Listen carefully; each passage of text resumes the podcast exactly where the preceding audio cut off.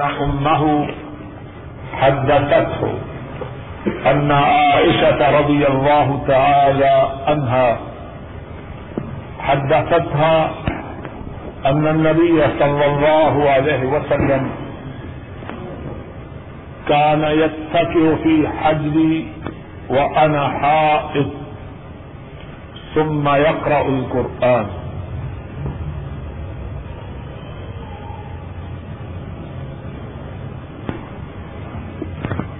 آدمی کا اپنی عورت کی گود میں قرآن پاک کا پڑھنا اور وہ حیض کی حالت میں ہو۔ ابو وادل راہ محلہ اپنی خادمہ کو ابو رضیم کی طرف بھیجتے اور ان کی خادمہ حیض کی حالت میں ہوتی اور وہ خادمہ ان کے لیے ابو رضیم سے مستق لاتی اور وہ اس مستق کو دھاگے سے اٹھا کے لاتی امام بخاری راہ اللہ فرماتے ہیں، ہم سے یہ حدیث ابو نعیم الفظ بن دکین راہ اللہ نے بیان فرمائی ہے۔ ابو نعیم، انہوں نے اس حدیث کو زہیر سے اور زہیر اس حدیث کو منصور بن صفیہ ان سے بیان کرتے ہیں۔ اور منصور اپنی والدہ محترمہ حضرت صفیہ ان سے بیان کرتے ہیں اور حضرت صفیہ بیان کرتی ہیں کہ انہیں ام المؤمنین عائشہ صدیقہ رضی اللہ تعالی عنہا نے بتلایا کہ نبی رحمت صلی اللہ علیہ وسلم میری گود میں ٹیک لگاتے اس حالت میں کہ میں حیض کی حیض سے ہوتی اور آپ پھر قرآن کریم پڑھتے۔ امام بخاری راہ نہ اس باب میں یہ بات بیان فرما رہے ہیں کہ اگر عورت اپنی ماہواری کے دنوں میں ہوں، تو وہ جس طرح کے پہلے بات گزری ہے، وہ خود نظر ناپاک اور قریب نہیں ہوتی۔ وہ مسلمان ہے مومنہ ہے ایک خاص بیماری ہے جو خاص حدود میں بند ہے۔ اس کے علاوہ اس کا جسم اور وہ خود نس و ناپاک نہیں۔ امام بخاری راہ محلہ اس بات میں خصوصاً یہ بات بیان کر رہے ہیں، اگر کوئی شخص قرآن کریم کی تلاوت کرنا چاہے اور وہ اپنی بیوی کی گود کے ساتھ ٹیک لگائے، تو اس میں کوئی حرج نہیں۔ اگر ان دنوں میں عورت سراپائے نجاست ہوتی، مجسمہ گندگی ہوتی، تو کیا قرآن کریم پڑھنے کے وقت ایک لگانا درست ہوتا؟ سے معلوم کیا ہوا کہ اس نجاست کی جو حدود ہیں، وہ مخصوص دائرے میں اور پھر اپنی اس بات کی تعلیم میں امام بخاری راہ اللہ دو باتیں بیان کرتے ہیں۔ ایک بات یہ بیان کرتے ہیں کہ ایک مشہور تابعی حضرت ابو واعظ راہ محلہ وہ اپنی خادمہ کو، اپنی رونڈی کو ابو رضیم کی طرف بھیجتے اور وہاں سے وہ ان کے لیے مصحف یعنی قرآن کریم لے کے آتی۔ اور وہ ماہواری کے دنوں میں ہوتی، لیکن قرآن کریم کو نہ پکڑتی، قرآن کریم کا جو دھاگا ہوتا۔ جس طرح کا اب بھی رواج ہے کہ قرآن کریم کا کور بناتے ہیں اور اوپر دھاگا لگاتے ہیں۔ آپ کہہ سکتے ہیں کہ جس طرح بچوں کے دستوں میں اوپر بیلز میں اوپر دھاگا ہوتا ہے، وہ قرآن کریم کو نہ پکڑتی، مگر اس دھاگا کو جو قرآن کریم کے اس مصحف کے غلام کا ہوتا۔ اس مصحف کے غلام کا ہوتا، اس کو پکڑ کر، مصحف پکڑ کر، ابو رضیم سے جا کر ابو وائل کو دے دیتے دوسری بات، امام بخاری رحمہ اللہ نے اپنے، اپنی بات کی تاریخ میں جو بیان کی ہے وہ یہ ہے کہ عائشہ صدیقہ رضی اللہ تعالی عنہا انہوں نے بیان فرمایا کہ وہ بیماری کے دنوں میں ہوتی۔ حضرت صلی اللہ علیہ وسلم ان کی گود میں ٹیک لگاتے اور قرآن کریم کی تلاوت کرتے۔ اس حدیث کے متن میں اور اس حدیث کی سند میں جو باتیں ہیں، ان میں سے ایک بات یہ ہے کہ حضرت عائشہ رضی اللہ تعالی عنہا ان سے حضرت صفیہ بیان کر رہی ہیں اور حضرت صفیہ سے ان کے بیٹے منصور بیان کر رہے ہیں۔ ماں بھی خوش نصیب، بیٹا بھی خوش نصیب۔ اللہ کے رسول صلی اللہ علیہ وسلم کی خود اللہ کے رسول صلی اللہ علیہ وسلم کی سنت کی حفاظت اس کی سعادت میں ماں کا بھی حصہ ہوا، بیٹے کا بھی حصہ۔ ہوا اور اس حدیث کے متن میں جو باتیں ہیں، ان میں سے ایک بات یہ ہے کہ خامن اور بیوی کے جو مخصوص معاملات ہیں، ان کو عام طور پر دوسرے لوگوں کے سامنے پسندیدہ بات ہے۔ لیکن اگر مذہب ہو، اس کا بیان کرنا اچھی بات ہے۔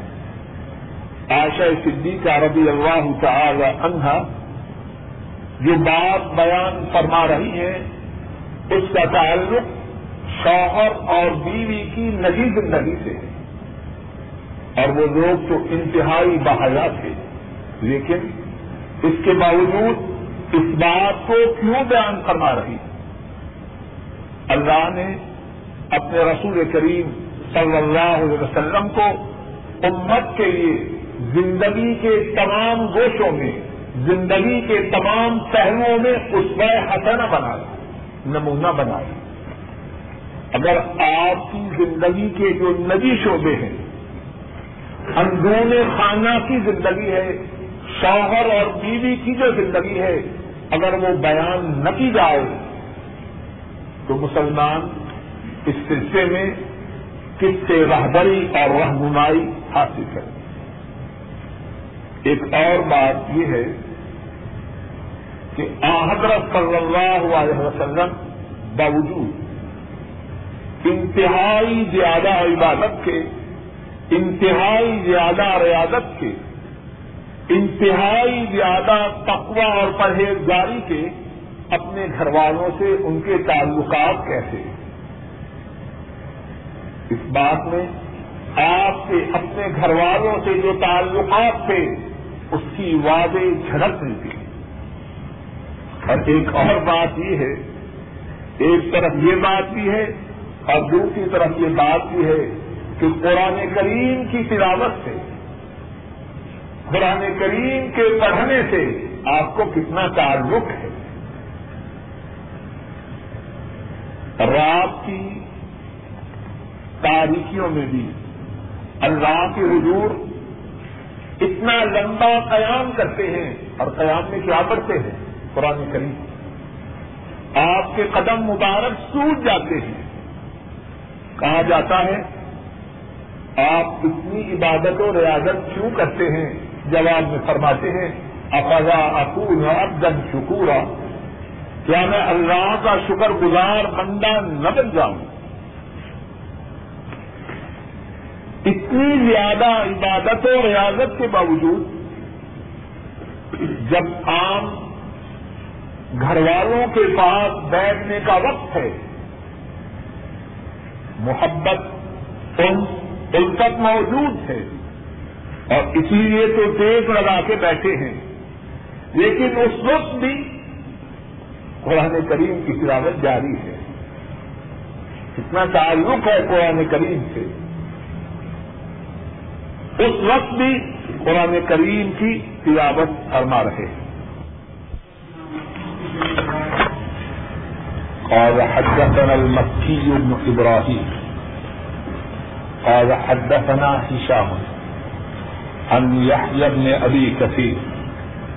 عن أبي سلمة۔ أن زينب ابنة أم سلمة رضي الله تعالى عنها حدثته أن أم سلمة رضي الله تعالى عنها حدثتها قالت بين أنا مع النبي صلى الله عليه وسلم مستبعة في خميصة إذ حزب فانسلت. فأخذت ثياب حيدتي قال، أنا فست قلت، نعم. فدعاني، فاستجعت معه في الخميلة باب ہے، جو شخص نفاس، حیض کا نام رکھے، جو کوئی حیض کو نفاس کا نام دے۔ امام بخاری راہ اللہ فرماتے ہیں، ہم سے یہ حدیث مکی بن ابراہیم نے بیان کی ہے۔ اور مکی فرماتے ہیں، ہم سے یہ حدیث ہشام نے بیان کی ہے۔ ہشام یاہیا بن ابی کثیر سے اور یاہیا ابو سلمہ ان سے بیان کرتے ہیں۔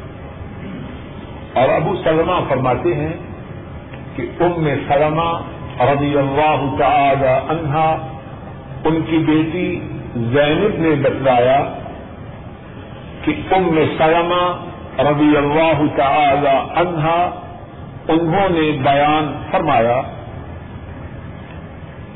کہ جب میں نبی کریم صلی اللہ علیہ وسلم کے ساتھ ایک سیاہ چدر میں جس میں علامات تھی، اس میں لیٹی تھی۔ مجھے ماہواری آ گئی۔ میں چپکے سے کھسک گئی۔ اپنے ماہواری کے جو کپڑے تھے، وہ میں نے لیے۔ آپ نے فرمایا، کیا تجھ پر نفاس آ چکا ہے؟ میں نے عرض کی جی ہاں۔ آپ نے مجھے بلایا اور میں آپ کے ساتھ چدر میں چلی گئی۔ عورتوں کے جو مخصوص دن ہیں، ان کی کچھ قسمیں ہیں۔ ان میں سے ایک یہ ہے کہ وہ دن حیض کے ہوں۔ ماہواری کے ہوں ایک اور قسم یہ ہے کہ عورت کے ہاں بچہ پیدا ہو، اس کے بعد کچھ دنوں تک جبکہ خون جاری رہتا ہے، ان دنوں کو نفاس کہتے ہیں۔ ایک حیض ایک نفاس۔ ایک تیسری قسم ہے جس کا دن بعد میں انشاءاللہ آئے گا۔ حیض وہ جو ہر ماہ آئے قریب اور نفاس وہ جو ڈلیوری کے بعد کے دن لیکن ایسے بھی ملتا ہے کہ جو نفاس کا رقص ہے، جو نفاس کا رقص ہے، وہ حیض پر بھی کچھ لوگ بولتے ہیں۔ حتیٰ کہ نبی کریم صلی اللہ علیہ وسلم جی بسا اوقات نفاق کا لفظ بولتے اور مراد حیض ہوتا اور اس حدیث میں جو ہم نے پڑھی ہے، اس میں جو باتیں ہیں، ان میں سے ایک بات یہ ہے کہ ام سلمہ رضی اللہ تعالی عنہا، جو ہم سب کی اماں ہیں رسول کریم صلی اللہ علیہ وسلم کی زوجہ محترمہ ہیں۔ ان سے یہ حدیث، ان کی بیٹی حضرت زینب رضی اللہ تعالی عنہا بیان فرما رہی ہے۔ اور حدیث میں جو باتیں ہیں، ان میں سے کچھ باتیں وہ ہیں جن کا گزشتہ حدیث میں ذکر کیا جا چکا۔ ایک بات یہ کہ شوہر اور بیوی کے جو مخصوص معاملات ہیں، اگر شرعی مسحت ہو، تو اس کو بیان کیا جائے۔ حضرت ام سلمہ رضی اللہ تعالی عنہا اپنے مخصوص شوہر اور بیوی کے تعلقات کا ذکر فرما رہی اور ان کا یہ ذکر کرنا امت کو تبدیل کی ضرورت تھی اور آج تک اس بات کی ضرورت ہے۔ دوسری بات اس حدیث میں یہ ہے کہ ام سلمہ رضی اللہ تعالی عنہا ان کے دل میں نبی مکرم صلی اللہ علیہ وسلم کا کتنا احترام ہے۔ ماہواری کے دن آئے کھسک گئی چپکے سے۔ ان کے خیال میں یہ تھا کہ شاید ان دنوں میں رسول کریم صلی اللہ علیہ وسلم کے قریب بھی نہیں سکتے۔ آپ کے احترام کے پیش نظر، آپ کے ادب کے پیش نظر چپکے سے کھسک گئی اور اس میں ایک اور بات بھی ہے کہ ان میں کتنی زیادہ شرم و حیا ہے۔ اپنی اس بات کو اپنے شوہر محترم کے سامنے بھی بیان نہیں کرتی آج بھی اللہ کے فضل و کرم سے بعض عورتوں میں اس قسم کی شرم و حیا کے آثار ملتے ہیں۔ اور اللہ معاف کریں، بعض عورتیں ایسی ہیں جو بالکل شرم و حیا سے آری ہو جاتی ہیں۔ عورت میں جتنی حیا ہو اتنی ہی بہتر ہے۔ اور عورت ہی میں نہیں، ہر انسان میں جتنی حیا ہو اتنی ہی بہتر ہے۔ لیکن حیا کا مقصد یہ نہ ہو کہ دین کی بات کو سمجھنے میں رکاوٹ بنے یا دین کی بات کو سمجھانے میں رکاوٹ بنے۔ دین کے سمجھنے سمجھانے میں حیا رکاوٹ نہ بنے۔ لیکن بغیر مقصد کے ایسی باتوں کا اظہار یہ کوئی پسندیدہ عمل نہیں۔ ان میں سلمہ رضی اللہ تعالی عنہ جو الفاظ ہیں حدیث میں فن سلل کو اور عربی میں اس کا مانا ہے، کھسک جانا، چھپکے سے نکل جانا۔ اپنی زبان پر اس بات کا ذکر بھی آپ کے سامنے کرنا مناسب نہیں سمجھتے۔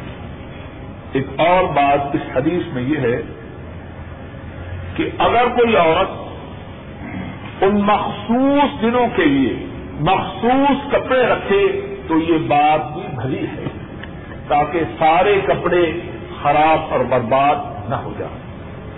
اور یہ جو ہماری اماں ام سلمہ رضی اللہ تعالی عنہ ہے ویسے بھی یہ اپنی عقل و دانش میں، اپنی دانائی میں، اپنی حکمت میں انتہائی ممتاز مقام اور حیثیت رکھتی ہے۔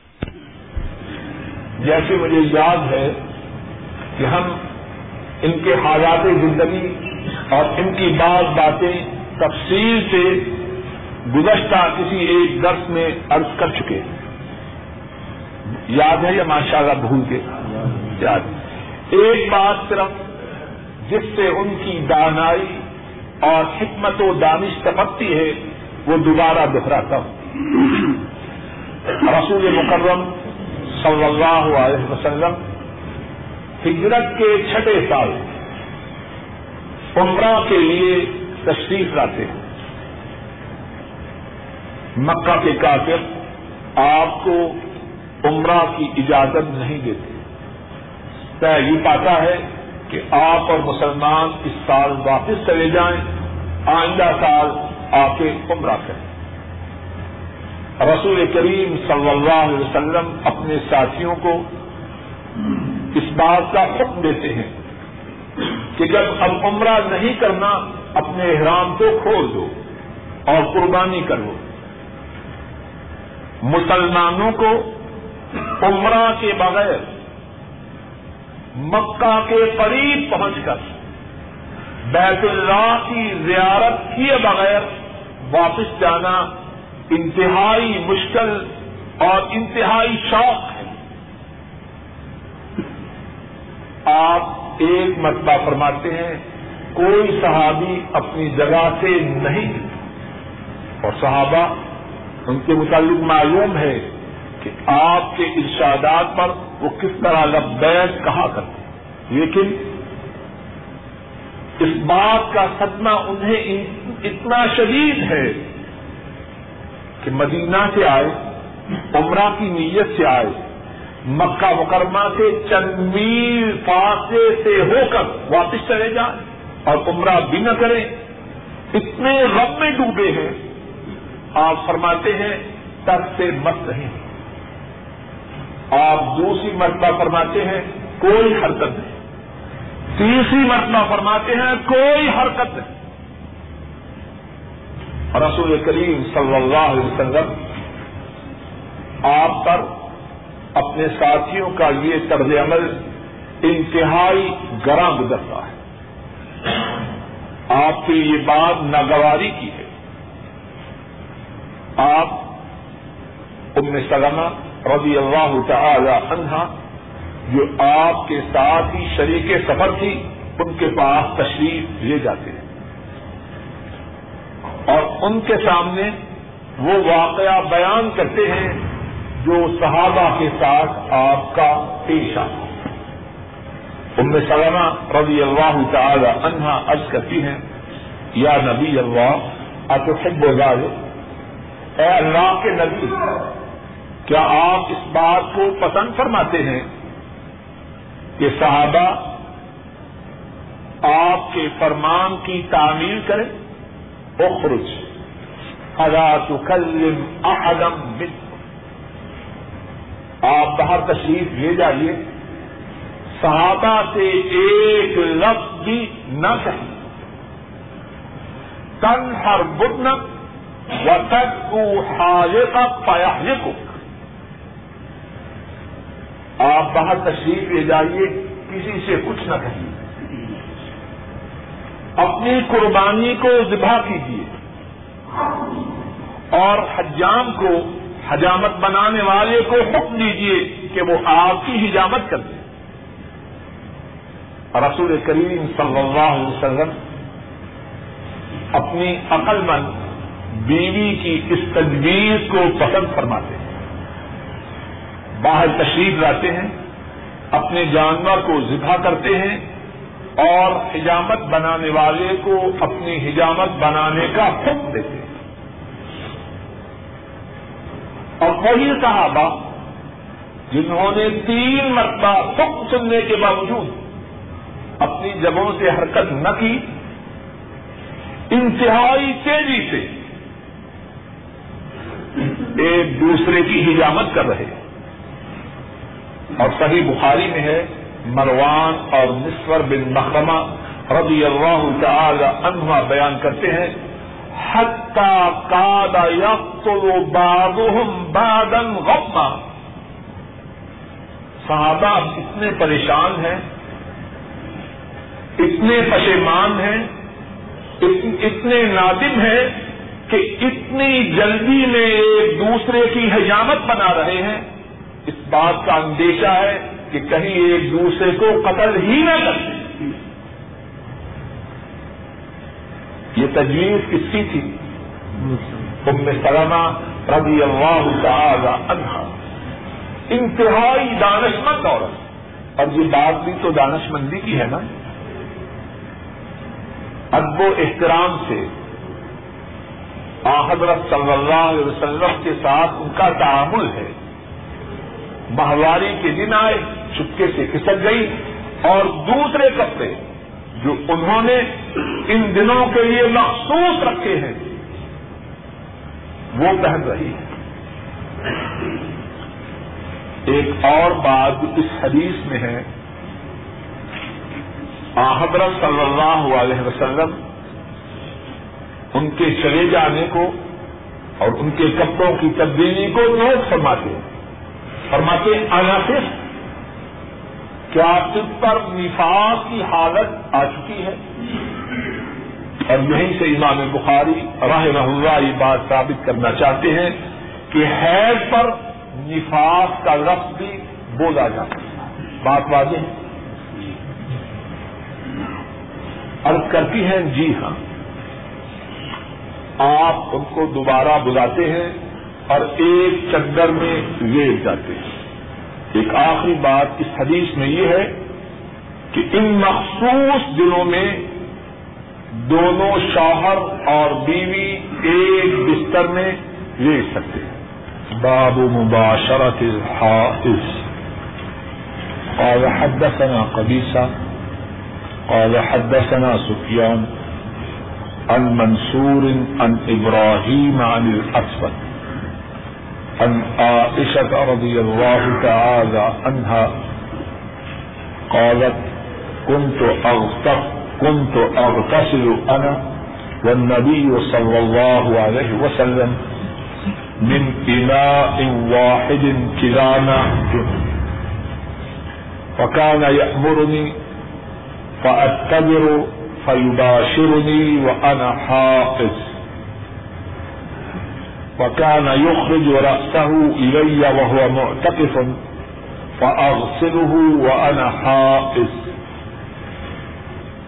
قال حدثنا إسماعيل بن خليل قال أخبرنا علي بن مسهر قال أخبرنا أبو إسحاق وهو الشيباني عن عبد الرحمن بن الأسود عن أبيه عن عائشة رضي الله تعالى عنها قالت، كانت إحدانا إذا كانت حائضة، فأراد رسول الله صلى الله عليه وسلم أن يباشرها، أمرها أن تتبر في في فور حيضتها، ثم يباشرها.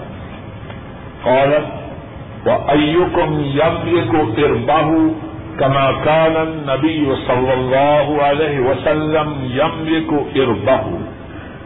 تابعه خالد وجرير عن الشيبان.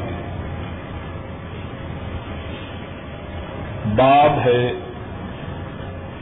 کہ حائضہ عورت سے مباشرت کرنا.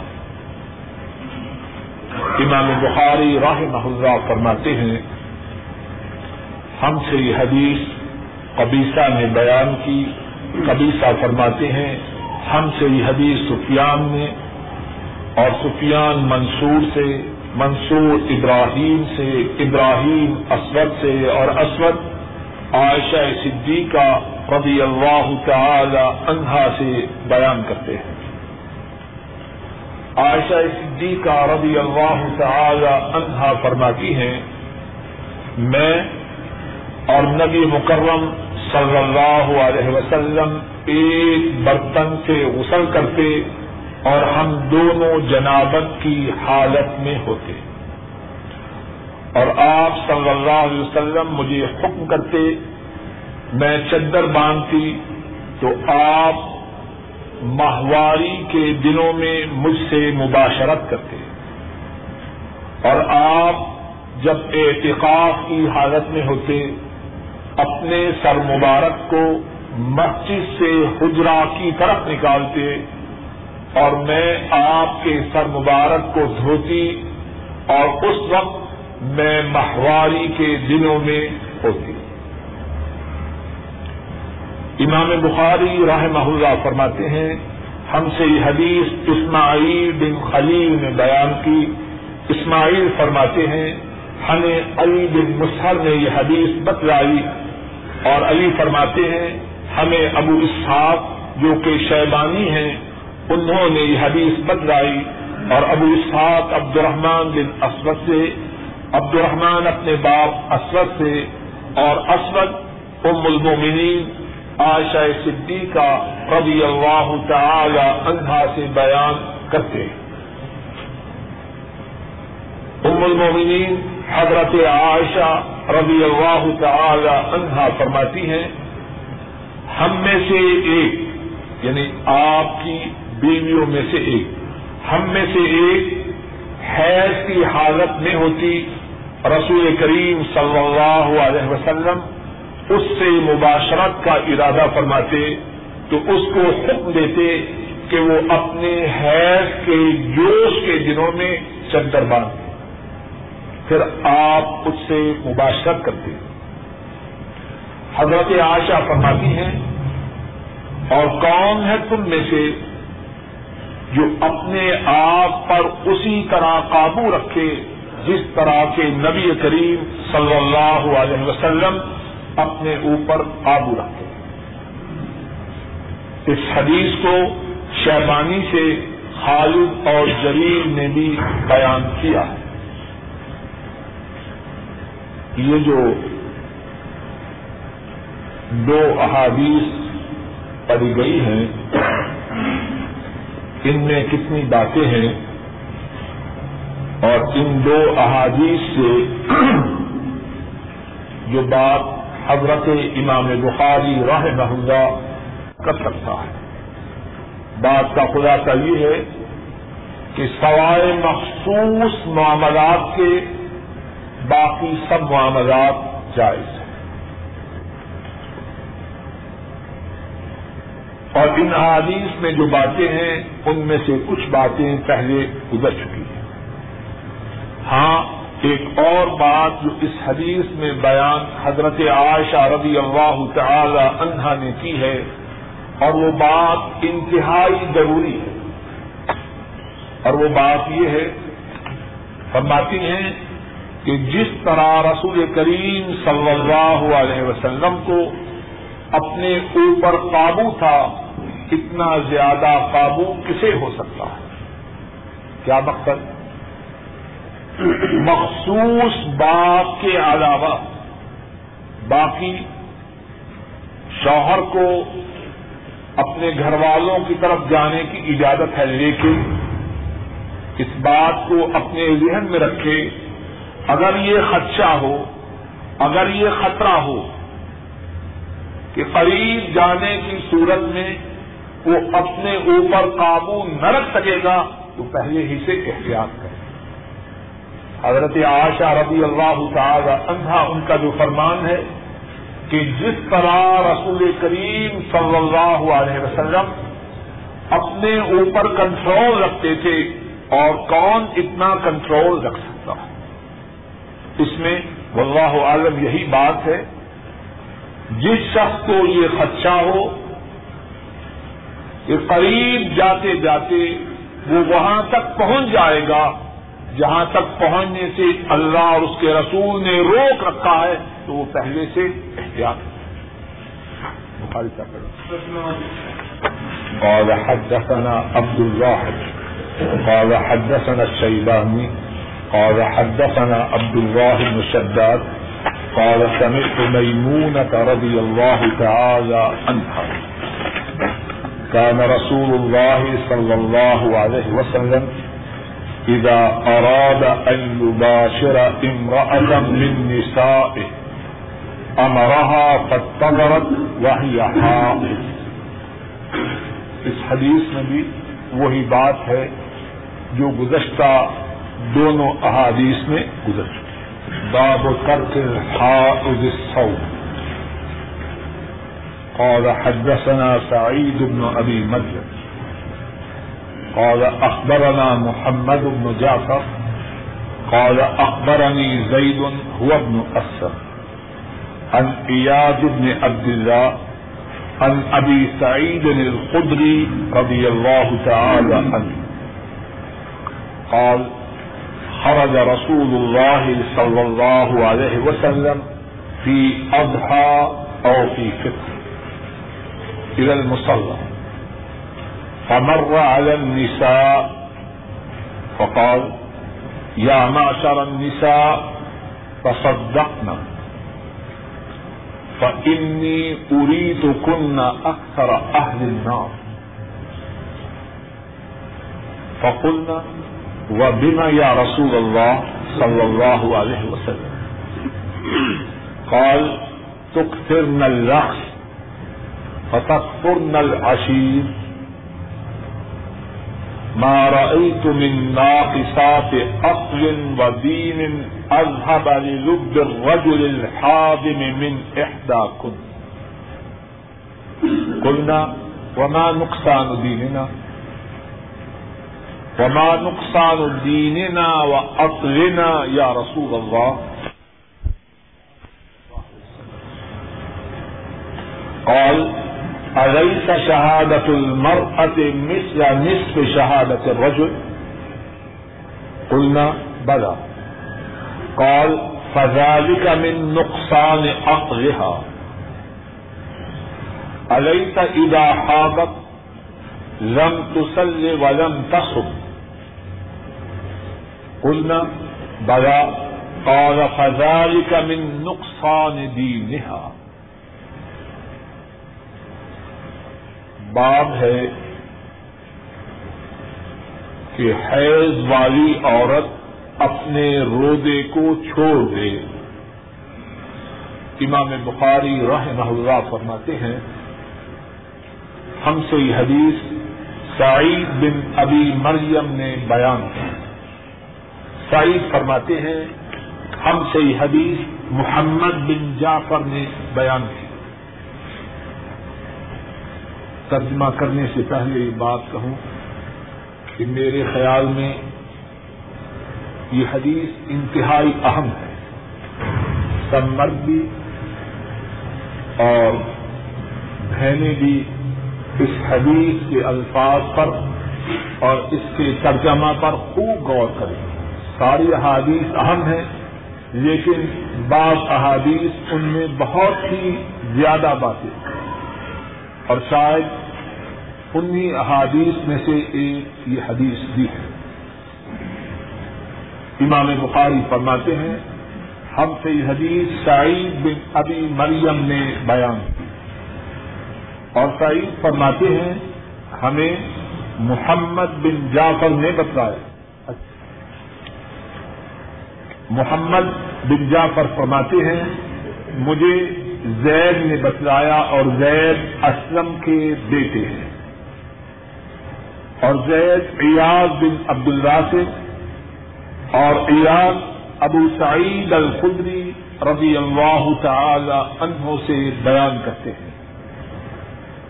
حضرت ابو سعید الخدری رضی اللہ تعالی عنہ فرماتے ہیں رسول اللہ صلی اللہ علیہ وسلم عید الاضحیٰ میں یا عید فطر میں، عید الاضحیٰ میں یا عید الفطر میں مسلح کی طرف نکلے عید گاہ کی طرف نکلے۔ آپ عورتوں کے پاس سے گزرے، آپ نے ارشاد فرمایا، اے عورتوں کے گروہ صدقہ کرو۔ بس بے شک میں دکھلایا گیا ہوں کہ تم جہنمیوں میں سے زیادہ ہو۔ جہنم میں جانے والے جو انسان ہیں، ان میں تمہاری نسبت زیادہ ہے۔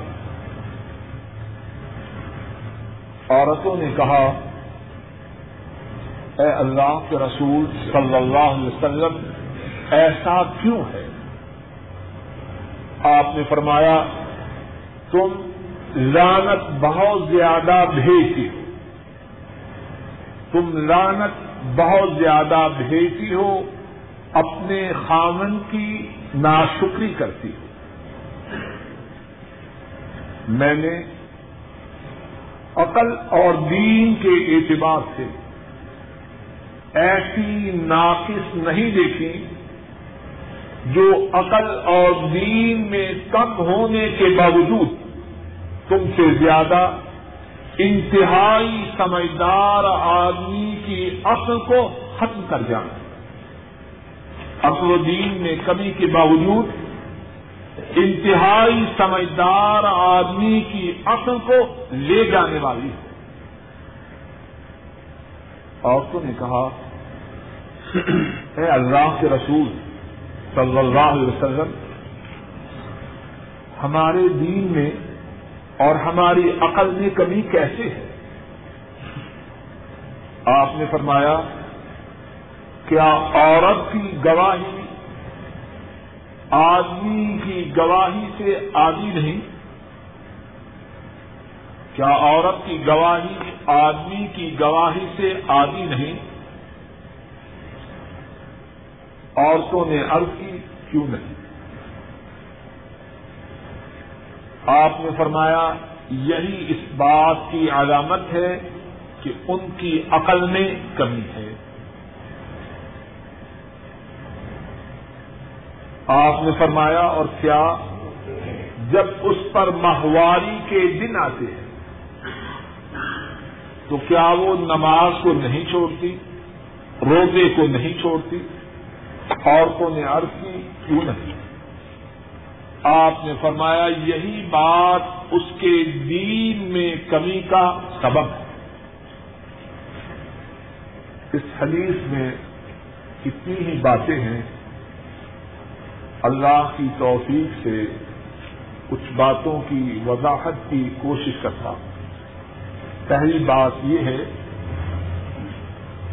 کہ رسول کریم صلی اللہ علیہ وسلم نماز عید کے لیے وہ عید الاضحیٰ تھی یا عید الفطر تھی حضرت صلی اللہ علیہ وسلم نماز عید کے لیے مسجد سے باہر عید گاہ کی طرف جاتے ہیں۔ مسئلہ سمجھ لیجیے سنت طریقہ یہ ہے کہ نماز عید کھلی جگہ پر پڑھی جائے۔ رسول کریم صلی اللہ علیہ وسلم کا یہی طریقہ مبارک تھا۔ اور اس مسجد کو چھوڑ کے جا رہے ہیں مسجد نبی کو۔ ویسے مسجد نبوی میں جو نماز ہے وہ ایک کے بدلہ میں ایک ہزار نماز ہے۔ لیکن نماز عید کہاں پڑھنی افضل ہے؟ کھلی جگہ۔ ہاں اگر بارش ہو تو پھر مجبوری ہے اس کا معاملہ الگ ہے۔ دوسری بات جو اس حدیث میں ہے، رسول مکرم صلی اللہ علیہ وسلم کے زمانہ مبارک میں عورتیں نماز عید میں شریک ہوتی۔ حضرت صلی اللہ علیہ وسلم نماز عید کے لیے نکلے ہیں، کن سے خطاب فرما رہے ہیں؟ کچھ بات سمجھ میں آ رہی ہے کہ نہیں؟ عورتوں سے جب نماز عید کے لیے گئے عیدگاہ میں، تو وہاں عورتوں سے خطاب فرما رہے ہیں۔ دوسرا مسئلہ اس حدیث میں یہ ہے کہ عورتوں کا نماز عید کے لیے جانا رسول کریم صلی اللہ علیہ وسلم کے زمانہ مبارک سے ثابت ہے۔ اور ایک حدیث میں یہ بھی ہے، ام عطیہ رضی اللہ تعالی عنہا بیان فرماتی ہیں، آپ نوجوان عورتوں کو، ان عورتوں کو جن کے ماہواری کے دن ہوتے، ان کو بھی نماز عید میں جانے کے لیے حکم دے اور جو عورتیں بیماری کے دنوں میں ہوتی ان کو نماز سے دور رکھا جاتا لیکن وہ دین کی جو بات کہی جاتی اور جو دعا کی جاتی، اس میں وہ بھی شریک ہوتی بعض حضرات اس بارے میں غلطی میں مبتلا ہے وہ عورتوں کو مسجد میں آنے کی اجازت نہیں دیتے۔ عورتوں کو عید گاہ میں جانے کی اجازت نہیں دیتے۔ یہ بات سنت کے مخالف ہے۔ بات کا ایک پہلو یہ ہے عورتوں کو مطلق مسجد میں نماز کے لیے دین کی بات کے سننے کے لیے آنے سے روکنا یا عید گاہ میں نماز عید کی ادائیگی، دین کی بات کے سننے یا دعا میں شریک کے ہونے کے لیے جانے سے روکنا، یہ بات سنت کے خلاف ہے۔ لیکن اس کے ساتھ ایک اور بات کی عورتوں نے اور خواتین اس بات کو اچھی طرح سنے اور مرد بھی سنے کیونکہ وہ بھی اس بات کے ذمہ دار ہیں۔ القیامت کے دن عورتوں میں جو کوتا ہی ہے، عورتوں کے جو سرپرست ہیں ہاں وہ والد ہیں یا بڑے بھائی ہیں یا شوہر ہیں، وہ بھی اس کے ذمہ دار ہیں۔ پھر بات کو ابتدا سے کہتا ہوں، عورتوں کے لیے نماز عید کی ادائیگی کے لیے عیدگاہ میں جانا سنت سے ثابت ہے۔ اور اگر عورت نے نماز نہ بھی پڑھنی ہو اپنی بیماری کی وجہ سے، تب بھی عیدگاہ میں جائے تاکہ وہاں مسلمانوں کو، جو واد و نصیحت ہو، جو اجتماعی طور پر دعا ہو، اس میں وہ شریک ہو سکے۔ یہ بات کا ایک پہلو ہے۔ لیکن اس کے ساتھ دوسرا پہلو یہ بھی ہے کہ مسلمان عورتیں عیدگاہ میں کس طرح جائیں؟ پوری زیب و زینت کر کے جائیں۔ خوب خوشبو کا استعمال کر کے جائیں۔ ایسا کرنا حرام ہے۔ عورتیں جہاں ان کو جانے کی اجازت ہے اور ان کا جانا سنت سے ثابت ہے، اس کے ساتھ یہ بھی حکم ہے کہ جب وہ اپنے گھر سے نکلے سر کی چوپی سے لے کر۔ بعض عورتیں سارے جسم کا لباس پہنا ہو۔ قدموں کو ڈھانکنے کی بات ہو تو کہتے ہیں، بات تو ٹھیک ہے، مجھے گرمی ہے۔ ساری گرمی قدموں میں آ گئی۔ سب شیطانی ہیرے اور بہانے ہیں۔ سن لیجیے پوری ذمہ داری سے اللہ کی توفیق سے بات کرتا ہے اور انشاءاللہ آپ کی ہمدردی کے پیش نظر۔ آپ کی ہمدردی کے پیش نظر بات کر رہا ہوں۔ شاید کسی کے دل و دماغ میں بات اتر جائے، اس کی نجات کا بھی سبب بن جائے اور میرے ناکارے کی نجات کا بھی سبب بن جائے۔ وغیرہ چیخنے چلانے سے اور کچھ فائدہ نہیں۔ اصل مقصود اللہ کی توفیق سے یہی ہے اور اللہ یہی مقصود رکھے۔ بات کو اچھی طرح سمجھ لیجیے سر کی چوٹی سے لے کر قدموں تک عورت کے لیے سارے جسم کا پردہ ہے۔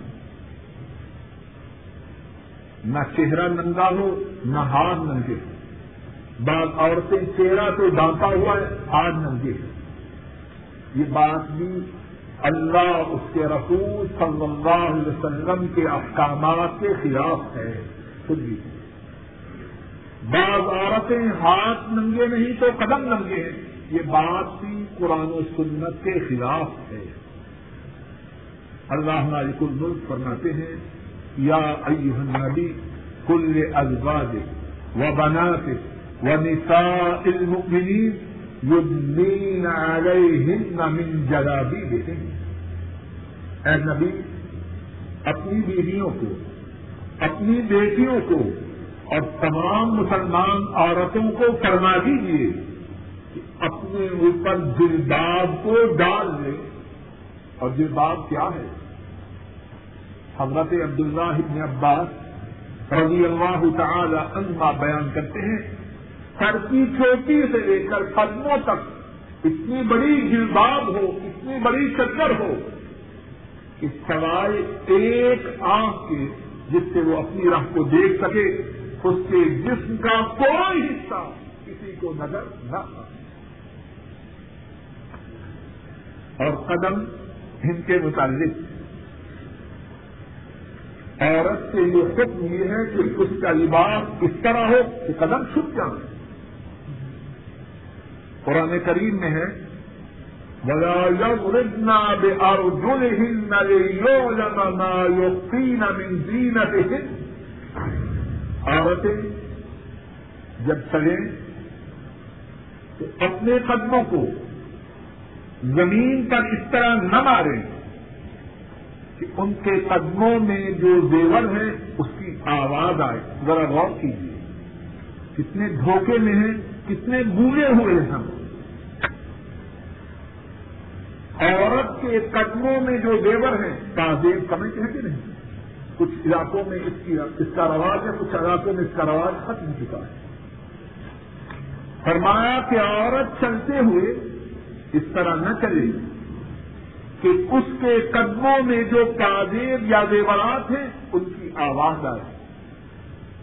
اگر قدموں میں پہنے ہوئے زیورات کی آواز آنا اس سے روکا گیا ہے، تو اس بات کی اجازت ہے کہ قدموں کو اچھی طرح چمکا کے لوگوں کے سامنے پیش کیے جائیں۔ پہلی بات یہ، اذان کا وقت یہیں سے انشاءاللہ آئندہ دس میں بات کی ابتدا کریں گے۔ نسیم خان صاحب نے رکا دیا ہے۔ ان کے ایک عزیز ریاض ہی میں فوج ہو چکے ہیں۔ ان کی طرف سے درخواست ہے کہ ان کے فوج شدہ عزیز کے لیے دعا کیجیے کہ اللہ ہمارے کوئی ملک یہ ہے۔ آج دس میں میں نے عرض کی کہ مسجد نبی میں ایک نماز کا ثواب ایک ہزار نماز کے ثواب کے برابر ہے۔ ایک ساتھی دریافت کر رہے ہیں کہ ہم نے تو یہ سنا ہے کہ مسجد نبی میں ایک نماز کا ثواب پچاس ہزار نماز کے برابر ہے۔ جواب یہ ہے، میرے محدود علم کے مطابق صحیح بات یہی ہے کہ مسجد نبی میں ایک نماز پڑھنے کا ثواب ایک ہزار نماز کے برابر ہے اور مکہ مکرمہ میں، مسجد حرام میں ایک نماز پڑھنے کا ثواب، ایک لاکھ نماز کے ثواب کے برابر ہے۔ اگر اس ساتھی کو اس بارے میں کوئی اور حدیث معلوم ہو تو اس سے آگاہ کرے۔ میں بھی انشاءاللہ شاء آئندہ دس میں اس بات کی حدیث کہ ایک نماز پڑھنے کا مسجد نبی میں ثواب ایک ہزار نماز کے برابر ہے۔ میں بھی انشاءاللہ آئندہ دس میں اس بارے میں با حوالہ حدیث پیش کر دوں گا۔ یہ ہے کہ عورت اپنی ماہواری کی حالت میں کیا سائی کر سکتی ہے؟ ماہواری کی حالت میں کیا عورت سائی کر سکتی ہے؟ جواب یہ ہے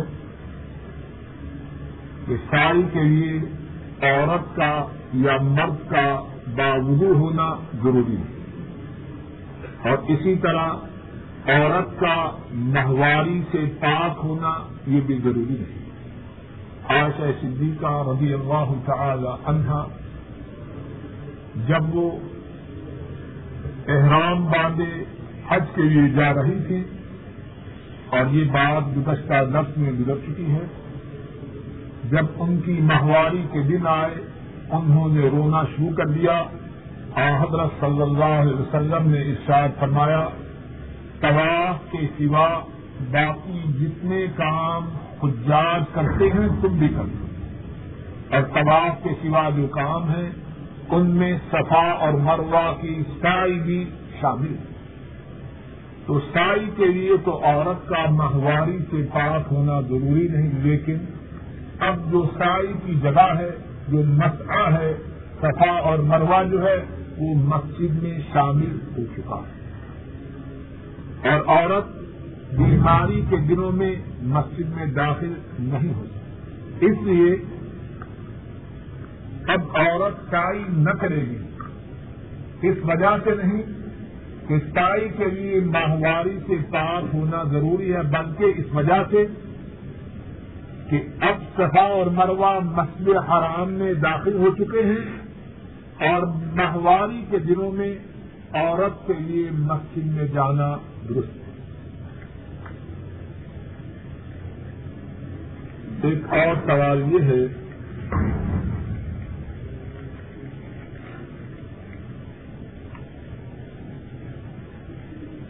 کیا سوال یہ ہے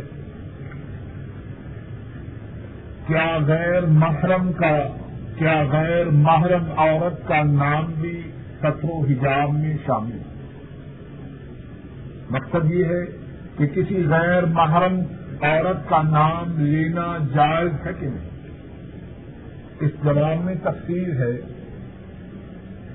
کہ غیر محرم عورت کا نام کیوں لے رہا ہے؟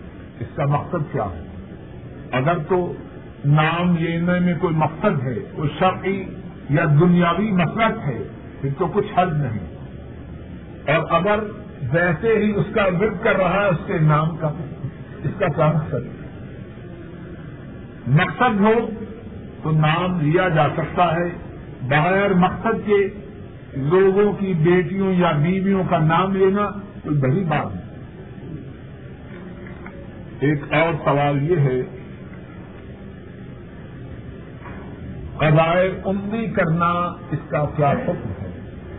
شاید قضائے عمری سے لوگ یہ مقصد لیتے ہیں کہ اگر کوئی شخص پہلے نماز نہ پڑھتا تھا، اب اس نے نماز پڑھنی شروع کی تو وہ گزشتہ چھوڑی ہوئی نمازوں کو ادا کرے یا نہ کرے۔ یہی مقصد ہے۔ کیوں جی؟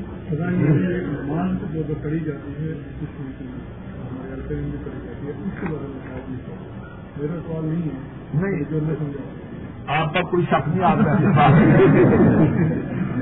ٹھیک ہے شاید یا یہ مقصد ہے کہ وہ جو جمعہ تو ودا کو پڑھتے ہیں نماز۔ باہر کا کچھ بات بھی ہو۔ جی۔ خیر بات یہ ہے کچھ بھی ہو۔ ٹھیک ہے۔ ایک صورت تو یہ ہے کہ اگر کوئی شخص یہ سمجھے کہ ایک دفعہ نماز پڑھی اور ساتھ کا ساری نمازوں کی کمپنسیشن ہو گئی تلافی ہو گئی۔ میرے محدود علم میں، کتاب و سنت میں اس کا کوئی ثبوت نہیں۔ اور اگر مقصد یہ ہے، اور اس کے بعد انہوں نے وضاحت کی ہے کہ ایک خاندانی مسلمان عرصہ دراز تک امدن نماز چھوڑتا ہے۔ اب اللہ نے اس سے اپنی نوازش کی، توبہ کی اور اب نماز پڑھنا شروع کر دی۔ تو گزشتہ نمازیں جو اس نے چھوڑی تھی، اب ان کا کیا کرے یہ بات عورتوں میں بھی ہے، مردوں میں بھی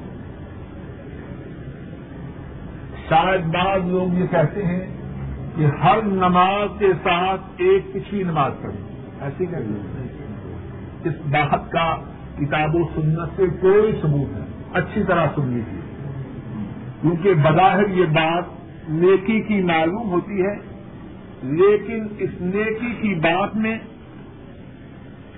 لیکن اس نیکی کی بات میں بہت بڑی خرابی پنہا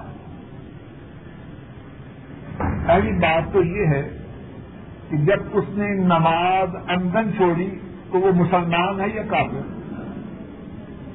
گزشتہ سالوں میں وہ جو نماز جان بوجھ سے چھوڑتا رہا، وہ مسلمان ہے یا کافر؟ من ترک الصلاة متعمدا فقد کفر۔ جس نے جان بوجھ کر نماز کو چھوڑا، وہ تو کافر ہے۔ اب جب کوئی مسلمان ہم بناتے ہیں کافر، اسلام میں داخل ہوتا ہے، اس کی عمر چالیس سال ہے۔ تو کیا اس سے کہتے ہیں کہ گزشتہ سارے سالوں کی نمازیں پڑھو؟ کوئی کہتا ہے۔ قرآن و سنت سے اس بات کا کوئی ثبوت نہیں۔ یہ تو جان بوجھ کے لوگوں کو توبہ کرنے سے روکنے والی بات ہے۔ ایک تو پہلے لوگوں نے بہت زیادہ رقطیں بنا رکھی ہیں۔ عشاء کی رقطیں لوگ کہتے ہیں سترہ۔ اب سترہ آج کی پڑے سترہ پچھلی پڑے چوتھی۔ وہ نمازی بنے گا یا بھاگ جائے گا؟ اسلام میں، کتاب و سنت میں میرے محدود علم کے مطابق اس کا قطعا کوئی ثبوت نہیں۔ اور سن لیجیے اور یاد رکھیے گزشتہ جو گناہ ہے جو شخص یہ چاہے کہ اللہ اس کے گزشتہ گناہوں کو معاف کر دے، اگر اس کے گناہ کا تعلق اللہ سے ہے تو تین باتیں کرے اور وہ تین باتیں کہے کہ جو گناہ کر رہا تھا اس کو چھوڑ دے۔ جو گناہ کر رہا تھا اس کو چھوڑ دے۔ نماز نہ پڑھی گزشتہ عمر میں، دس سال، بیس سال، تیس سال، پچاس سال نہ پڑھی۔ اب توبہ کرنا چاہتا ہے کیا کرے پہلی بات یہ ہے، نماز کا نہ پڑھنا اس کو چھوڑ دے۔ باقاعدگی سے، اہتمام سے، توجہ سے نماز پڑھنا شروع کر دے دوسری بات، گزشتہ عرصہ میں جو نماز نہ پڑھی، اس پہ نازم ہو، اس پہ پشیمان ہو کہ میں نے اپنی جان پہ کتنا ظلم کیا۔ اتنا لمبا عرصہ میں نے اللہ کے لیے نماز نہ پڑھی۔ اور تیسری بات یہ آئندہ ارادہ کرے کہ اس کے بعد میں نے نماز کو نہیں چھوڑ جو شخص اپنے اندر اپنی توبہ میں یہ تین باتیں شامل کر لے، اللہ اس کے ساتھ کا تمام گناہوں کو معاف کر دے۔ امام ترمدی رحمہ اللہ بیان کرتے ہیں حضرت عبداللہ ابن عمر رضی اللہ تعالی عنہما اس حدیث کے راوی ہیں۔ فرماتے ہیں، میں نے رسول کریم صلی اللہ علیہ وسلم سے یہ بات جو اب میں بیان کر رہا ہوں، ایک مرتبہ نہیں، دو مرتبہ نہیں، سات مرتبہ نہیں، بلکہ اس سے بھی زیادہ مرتبہ۔ سنی اور بعض روایات میں ہیں میں نے بیس مرتبہ سے بھی زیادہ دفعہ۔ سنی ذرا بات کو اچھی طرح سنیے اور یاد رکھیے۔ اور وہ بات کیا ہے؟ حضرت صلی اللہ علیہ وسلم نے فرمایا، بنو اسرائیل میں ایک شخص تھا، اس کا نام القسل تھا۔ کا قسم اور اتنا سیاکار، اتنا کافی، جو گناہ کر سکتا، اس کے کرنے میں کوتا ہی نہ کرتا۔ ایک دن ایک عورت اس کے پاس آئی اور اس سے تعاون کی درخواست کی۔ کہنے لگا، ٹھیک ہے ٹھیک ہے، تعاون کرنے کے لیے تیار ہوں، مگر اپنے جسم کو میرے حوالے کرو۔ عورت اپنے آپ کو مجبور سمجھتی ہے، ساٹھ دینار دیتا ہے اور عورت اپنے جسم کو اس کے حوالے کرتی ہے۔ رسول کریم صلی اللہ علیہ وسلم فرماتے ہیں، جب کس عورت کے ساتھ اس کیفیت تک پہنچ رہا ہے، جس میں دونوں شوہر اور بیوی ہوتی ہیں، عورت کے جسم میں کب کبھی تاری ہو جاتی ہے۔ اس کی آنکھوں